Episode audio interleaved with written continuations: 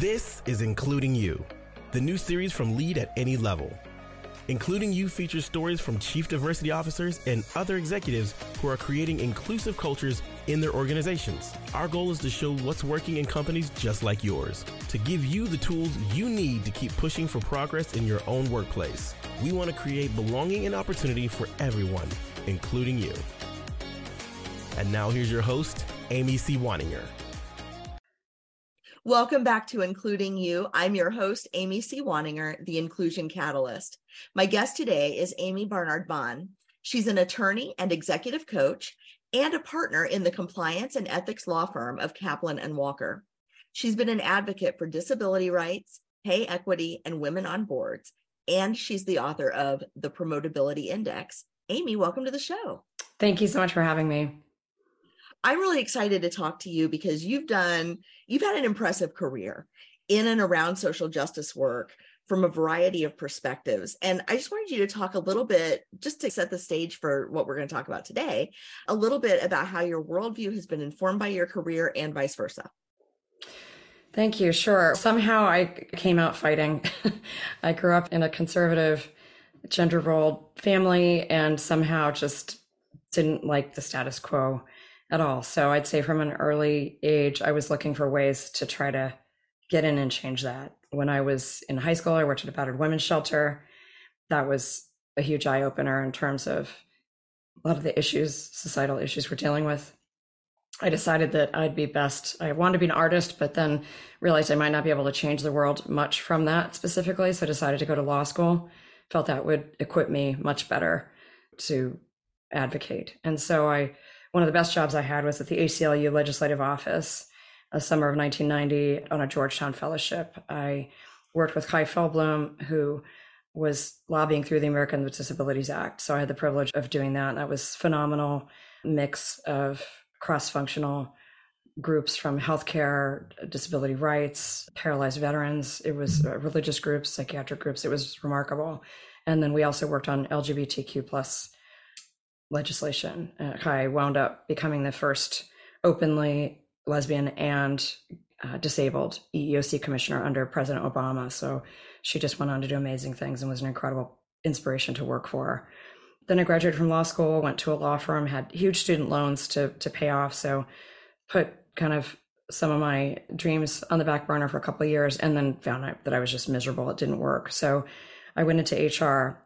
I found that litigation was just really not something that I was interested in. I wanted to get ahead of problems before they came. And I found a lot of, I did some discrimination lawsuits, pregnancy discrimination, other types of discrimination, and found that if companies just treated people with more respect or did better investigations or had better policies or trained people better, that you could resolve problems more effectively and more peacefully. So went into HR for about 11 years, headed up workplace practices and policies, implemented investigations protocols, helped make sure that people were fairly adjudicated, if you will, that issue the same violation for a person that was a rock star promote producer would be disciplined the same as someone who maybe wasn't as popular. So that kind of equality was very important to me in terms of organizational justice.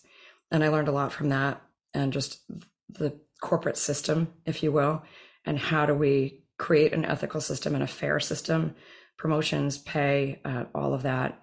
Tried to always be at the center of that. And so I worked in corporate for about 20 years in a variety of roles general counsel, chief compliance and ethics officer, chief HR officer, and then decided I was done with my corporate role and founded my own coaching and compliance uh, law firm. And uh, now I do executive coaching and then work in Kaplan and Walker with regard to, again, large systems and equity and, and good business practices.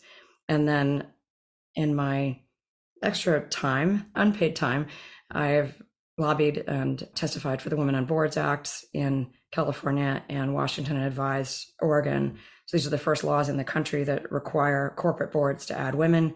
You'd like to think we wouldn't need a law, but the numbers didn't change until we did. So that was fun to work on and I think has opened the door for about 600 women over three years in terms of actual numbers, hopefully more, because we hope it'll just become a norm for, and frankly, open the door for anyone who is traditionally underrepresented, because obviously it was mostly white men prior to this. So we find that when we can open the door for one underrepresented group, it tends to open the door for everyone because it just breaks open what's been done. That's the hope. And then I write and speak and advocate. I write for Harvard Business Review and I speak in keynotes in various areas that I hope will be helpful and help inspire other people to join the fight. I love this notion of you came out fighting. It's something that you can't help but do. And so you found a way to put that to work for you and have it be an asset rather than a liability in your career. And that can be very difficult. It didn't feel natural for a long time. I was not comfortable with who I was oh. because my environment didn't support it. So if anyone out there has had that, I get you. yeah. So I want to focus today. You've done a lot of work in corporate spaces and you talked about just touched on a little bit in in that opening a little bit yeah. about meritocracy. And I want to focus our conversation today on this notion of meritocracy in corporate spaces because I hear as a diversity and inclusion practitioner, and consultant, leadership trainer, oh, we just want the best people in the right roles. We just want the best talent to rise to the top. And so I'm curious, after your 20 years in corporate and all the work that you've done in and around this this notion of justice and equity, do you think the best talent rises to the top in most organizations? I think it depends. I think definitely not consistently. That's um, a lawyer answer. It depends. sorry, I have to start with that. Some organizations, I think, do a very thoughtful job. And the more that they're, my big overarching statement would be the more process, more objective process that is in place, the more likely that is to happen. Just as with hiring, having consistent questions, having a set panel interview so that a multiplicity of views are taken into account in the same room. Everybody's hearing the same answers. That kind of thing can be very important. Adapted to promotions and merit and raises and perks and special assignments, special high visibility projects that could get you promoted, all of those things. What in I recently wrote an article on how to identify and fix pay inequality at your organization for Harvard Business Review. And I did some deep research for that, as I do for all of them, and found that the companies that that talk the most about how great they are at equity are actually often the ones to look out for because they've become complacent. Meritocracy takes a lot of work. It's simple, but it's not easy. And it requires constant vigilance because there can always be, there's always creep we've found that slides in. I'll, I'll, use pay if you don't mind, just as a simpler one because it's so objective. Money is, is so objective as to people's various talents and experience in the role and those kinds of things. It can be a little harder at, to do apples to apples, but pay is pay. And so what we find is if organizations need to do pay equity audits, which is where you compare apples to apples jobs regularly, like every three years. And you look at, there can be differentiators such as years in the role, level of educational experience, things like that. But once you allow for that, things should be the same. And we find that if people, if companies don't look at that, there's a scope creep of about 5% of company, of people need a pay a judge adjustment of anywhere from zero to 3%. And over time, even those same companies that have done this for to say 10 years, three years later, they've got the same scope creep. So that just that's a company that's show, that's demonstrating, investing, caring in trying to pay people equally according to race, ethnicity, disability, gender, age, sexual orientation, which is harder to track, by the way, because it's not always disclosed. So usually race and gender are the ways that, that it can be tracked. So we don't have as much data on that. But that's the kind of thing that I see, Amy, is that people need to be conscious. Your interview pool, I hope it's obvious that people should be aiming for.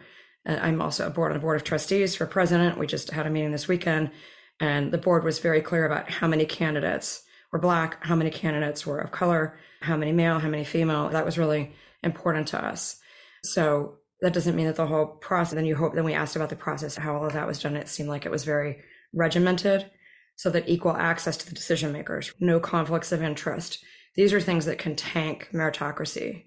You know, it's interesting to me because what in my own experience in corporate and when I have conversations with other people who have spent a lot of time there, there seems to be a disconnect with, between what executives truly value when they're considering raises, promotions, plum assignments, and what ambitious workers who have maybe been excluded from the conversation in the past for whatever reason whether it's because they didn't they didn't grow up in a, a corporate family or they don't have access to the right mentors or sponsors early in their career but there seems to be a disconnect between what executives value and reward and what ambitious professionals who don't know better think executives value and and reward can you talk a little bit about that disconnect Sure, because I know I experienced it as I was was working the corporate ladder. It's part of what led me to create the self assessment. Maybe we'll talk about later because I didn't think it should be such a mystery. And looking back, I think there are five key elements that companies look to when promoting people. One is self awareness. Are you aware of how your behaviors impact other people, good and bad, strengths and and weaknesses? Number two, external awareness how are you at reading other people, working with them? Are they willing to follow you? Or do you have good influence skills? That kind of thing. The third is strategic thinking. Are you able to think beyond your own job in terms of where your industry is heading, the work you're doing, and see around corners? And it's that's more about actually being viewed as a strategic thinker. And we can talk about this too, how important it is to demonstrate that you have the capability. Because if you aren't vocal about it or if you don't get seen in the right ways, no one's going to know. And one of the worst mistakes people make is to think that they're going to be noticed naturally for their talents and achievements. And I appreciate that there are a lot of introverts or shy people, and I was one of them. But to get recognized and to really have a voice and step into your power, you need to get more comfortable with that. And happy to talk about ways to do that. I know people worry that they're going to come off as a braggart. Nobody likes a braggart or a jerk. So there is a continuum, but completely being silent about it doesn't work either. So that's important. And then thought leadership, becoming known for an for your expertise, speaking about it, talking about it. Those things are very important. The other thing I would say, Amy, is that people underestimate the importance of the value of their relationship with their peers normally you're managing up to your boss. You want your boss to give you a good rating. And if you have direct reports, ideally you feel a strong responsibility and privilege in leading them and mentoring them and helping their growth and giving them actionable feedback. People ignore their peers at their peril. It's a natural thing to do, but the more that I've done 360 reviews, which is when I review people up, down, and across for companies, when I'm doing a coaching for promotion, that's peers are very honest and they're the harshest critics. Why? Because they've been competing with you for the same jobs. So there's this very interesting relation. It's a mixed motive relationship. And I, I, wrote about this in navigating peer relationships on your way up the ladder because it's, it's fraught with difficulty. And I had challenges. So it was fun to write about because I wanted to process the experience. You start off as colleagues when you're all little baby workers and maybe go to lunch together and have coffee, go out for drinks. But then as, as thing, things get more complicated as you go up. And so back to your original question, what becomes more important as you reach a certain journey level, let's say in your career, you're good at what you do, you've been doing it for five to seven years, you've got the credentials. That's when your relationships are going to differentiate you. And it's those people that are going to then rise. It's not about your skills anymore. And that comes as a surprise to a lot of people who have worked their tail off to get their MBA, to, to get their engineering degree, whatever it is and they feel that but that's not what leadership looks at. Leadership looks at can you scale yourself? That's great. Now you've earned the right to potentially direct people who do what you do but you're removed one step away from the work and the only way organizations really achieve great things is through people managing other people. So people have to be willing to follow you trust you get the work done execute. So that can be um, a disconnect as well. You mentioned about making this explicit uh, because it's not clear. No. There's nowhere in the employee handbook. There's nowhere in the interview process. There's no there's no checklist. There's no guide that your mm-hmm. employer hands you and says, if you want to get to the next level, these are the the five things that you need to work on.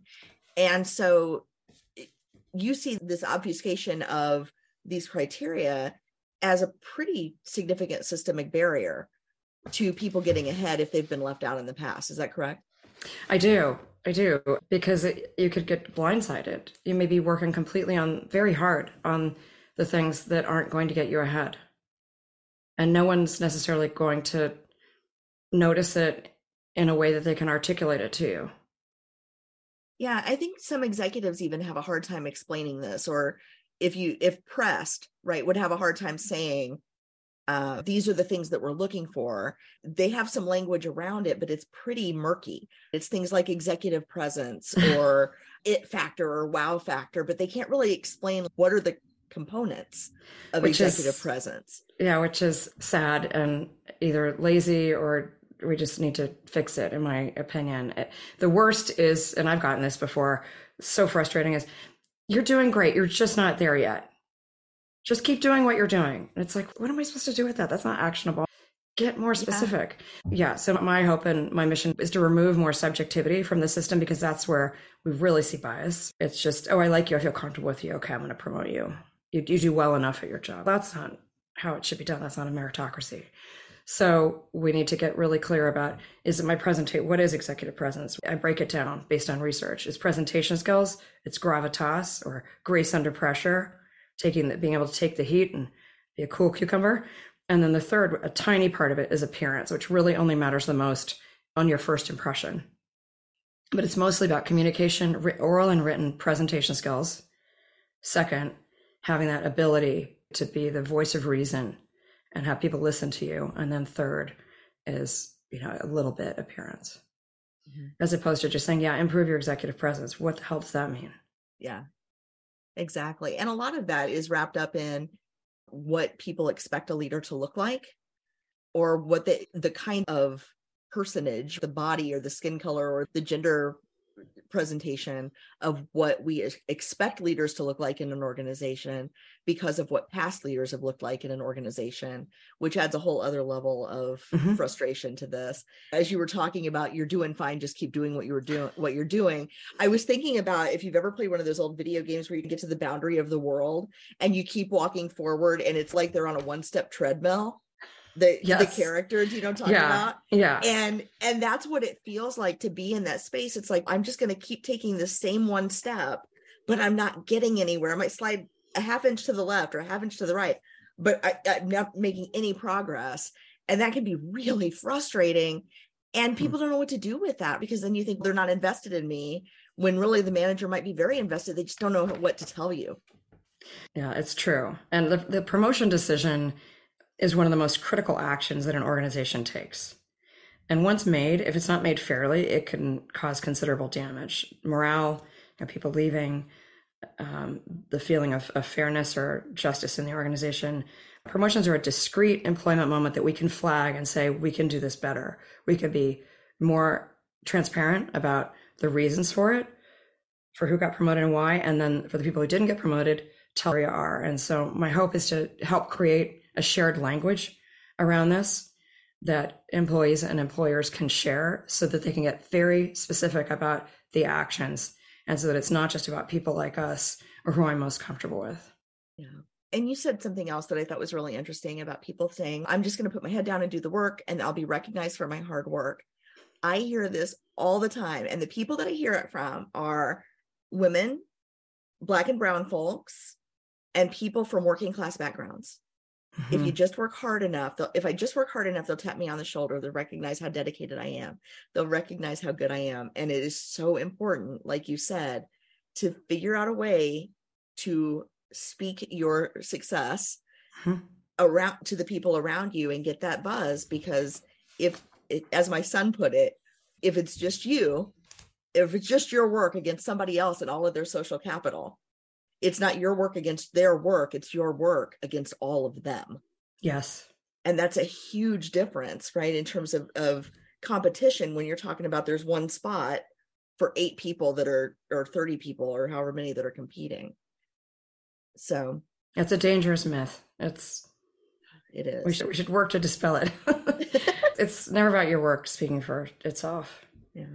And my advice to hiring managers is or to team managers of teams is help your people learn to self promote mm-hmm. because it doesn't just make them look good it makes you as their manager look that's good a, because now they're all talking about how great the team is. Great advice. And the other thing that we could offer amy as a tip is if you're super shy and super introvert get a winged person to to be your promoter and like a, a good friend that's in frequent meetings with you. And you can each support each other and say oh Susan just had a great idea when she and I were having lunch the other day, or or Jamar, you were just talking about this in the hallway. Like, share this. And so it's just that kind of thing. That's very important, of course, when we see over talking and interrupting in meetings, is to have a, a wing person in the room to say, Susan just said that a few minutes ago. Can we let her finish? Because often it, you, it can be harder for you to do that. But if someone else does it, frankly, it looks makes the person look twice as bad. And hopefully they won't do it again. Or they'll apologize. And sometimes people just get excited. They don't mean to. Let's not assume. exactly. And I have been known to shout in a meeting, You're not listening to me. Stop talking and let me finish. I may have done that a time or two, and people will turn and, and get shocked. But it's look, I'm, I'm only trying to help you here. Yeah. So, Amy, I see two sides to this issue of prom- promotability as we've been discussing it. The first is employees need to understand what really matters for them to get ahead. They need to mm-hmm. play to what matters and not just where they're comfortable or where they feel safe. And then the second is organizations really need to change their systems to ensure that people aren't artificially excluded because you've got really talented people sitting there that if they knew which hoops to jump through could really make things happen in the organization. So let's start with what advice do you have for professionals? We mentioned a couple things already, mm-hmm. but where else can professionals go to get some more uh, concrete knowledge around this topic of promotability? I, I believe in radical self reliance. It's wonderful if you have a mentor and a sponsor, but you don't always have the fortune for that. So I think figuring out what your strengths are, where you need to work, what's valued in the organization, that is a critical way you can help yourself. The other thing that's really important that I talk a lot about uh, in my book is the importance of getting really good at receiving and giving feedback. It's very important if you aren't getting the feedback you need, and studies show that people of color and women do not get the critical feedback that they need to make those pivots that may be holding them back from a promotion or getting broader responsibilities or more pay. And so if it's not being given to you, it's your responsibility. Don't just wait around to ask. And so one suggestion I have is just not during performance review cycle or pay cycle out of it. So that in a relaxed moment, ask your boss, ask your peers, Hey, I'd really value your feedback. I want to be the best I can be. I can't always be objective about how I'm coming off. What one thing could I do that would help me do my job better?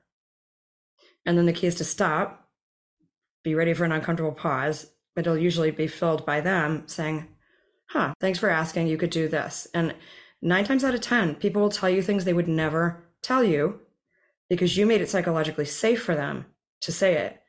And you get an amazing range of feedback. Caveat, you don't have to agree with it, but then you know what their perception is of you and then you can work to change it because people are th- we're thinking about people and what we think of them all the time we're little meaning makers in our heads so it does no good if it's a blind spot for you and if someone doesn't like the way you do one thing or whatever it's information it's data it's something that you can do with it so those are things that i would suggest amy that people can do on their own I think that's super advice. And I think more people should take that advice because ultimately, as we were talking about before we started recording, nobody's coming to save you we've seen that right as mm-hmm. as people who have been on the outskirts of power on the outskirts of, of promotions people who have had trouble getting ahead or even getting to where we want to be if they haven't come to save you yet it's probably not going to happen we have to start figuring out ways to save ourselves but the other side of this is the systems and structure side that the company is mm-hmm. responsible for and in just a minute or two can you tell us what concrete steps can company leaders take to remove some of these artificial and frankly costly barriers that their systems are creating because they're losing out on really key talent. Yeah, I don't know any organization that would say, "Oh, I'm only going to use 20% of my talent and focus on that." That's really sad um, to not have, and especially with all the layoffs and the labor shortage. I hope companies are thinking more strategically about how they can leverage all their talent. I would say companies need to pay attention to all of their key employee lifecycle processes, hiring, it's cradle to grave, hiring, discipline, who gets promoted and why, who gets bonuses and why, and then why are people leaving. So, uh, as the CHRO, those were the touch points that I looked at that were so critical. Are we fair and giving opportunities at each of those opportunities to join us? If there's an issue, are we disciplining fairly and equitably? And then if we're promoting and, and moving things around projects, how, how are those privileges given? And then when we're exiting, how good a job did we do? What's our brand? Do people think we were fair or are they leaving because of us or because of a, a toxic manager or an unfair manager? So companies need to, I would, I evaluate each of those life cycle pieces in companies that I had the ability to do that in. And I always tried to be in, the, in a position to do that and to take as much subjectivity out, have two level decision making in some cases, have a review, um, have policies in place with regard to say investigations. So you, those are the kinds of things you want to have in place before you need them, so that there is no perception of bias. Uh, hiring interns, same thing. The worst is when I worked for a company and my boss's boss they traded off having their sons work for each other. Th- those just hurt morale. It's just eye rolling behind the scenes, and and no one feels that that's going to be a fair company. Absolutely. So. So for folks that want to get a little bit deeper into this, you've laid some things very laid some things out very clearly about what needs to be explicitly managed from an employee's perspective in order to move up, in order to be promotable. How can people assess their own promotability index? I created it. I created the promotability index and I made it free because I want everybody to have access to this. And I don't think it should be hidden away somewhere, just passed along privately. So I reverse engineered promotions based on all of my experience, my coaching, my work, being in the promotion meetings, being in the board meetings, and those five elements that I mentioned earlier. You could take the assessments, 82 questions. It's just yes or no. It goes direct to you in a PDF, and you can see how you work out on each of the five uh, areas and decide what you'd like to work on. And then if you want to buy my guidebook, um, it gives over 30 exercises broken down in, into each of the five areas and it's also done like a journal. So it, it takes into account what we know about journaling and, and setting intention and the fact that if we write something down, we're twice as likely to actually do it and realize it in terms of our visioning for ourselves. And I also created it so that you can come back at any time and retake it. People take it annually to see, and you can see your progress, which is very fun and a celebration moment because if you work on some of these things, you will just keep getting better. And it's a kind of thing that I don't think anyone can get a perfect score on, Amy. I I don't. and I made it that way on purpose again because it's choose your own adventure. You may decide that executive presence is something you really want to work on or thought leadership and getting some of your content published, your ideas out there. That's great. Maybe three years from now, you want to work on something different. So I also wanted to make it a little more fun. I feel like performance management has just gotten so look back and not inspiring in terms of because you can't change the past, you can only change the future. So this is all about future forward. Excellent. So where can folks find this free assessment? Sure. It's on my website at barnardbahn.com and you'll see a little pop-up and or you'll see a little um, drop down that says promotability index. It works great on mobile if you're waiting at a bus station or you're waiting for your kids to get out of a game or something or you're just bored somewhere you could take it and and I hope I, people say that you know, I tried to combine I had no intention of writing a book when I created it. So I combined what I thought were, I hoped, evocative questions that also were action oriented. So that just by asking the question, you think, oh, I should be doing that more. I was asked by colleagues to write the book. They were like, I don't know how to, I want to do this, but I don't know what to do. And so I, it was COVID and I thought, okay, I could write a book about it. It's really a guidebook. It's not a book. It's not like a 300 page boring business book. So there are enough of those in the world, but so I hope people like it. Excellent. We'll make sure to put the link to both the assessment and the book that's not boring or 300 pages um, in the show notes so people can access that. Amii Barnard-Bahn, thank you so much for sharing your expertise, your experience, and your wisdom with us today. I uh, appreciate uh, it. Thank you so much for having me, Amy. If you've enjoyed this episode, follow Lead at any level on LinkedIn and YouTube. Then join us for Including You video simulcast every Thursday at noon Eastern. Including You can also be enjoyed each week as part of the Living Corporate audio podcast series available on all major podcast platforms. Learn more at living-corporate.com. Including You is brought to you in part by Lead at Any Level, a boutique training and consulting firm improving employee engagement and retention for companies that promote from within. Lead at any level. Leaders can be anywhere and should be everywhere. Learn more at leadatanylevel.com. Lead at Any Level and its logo are registered trademarks of Lead at Any Level LLC. The views and opinions of guests on our show do not necessarily reflect the positions of Lead at Any Level, Living Corporate, or the sponsors of Including You. That's it for this week's edition of Including You. Be sure to join me next week when my guest will be Chief Officer Kara Herring from the Office of the Governor, Lieutenant Holcomb of Indiana.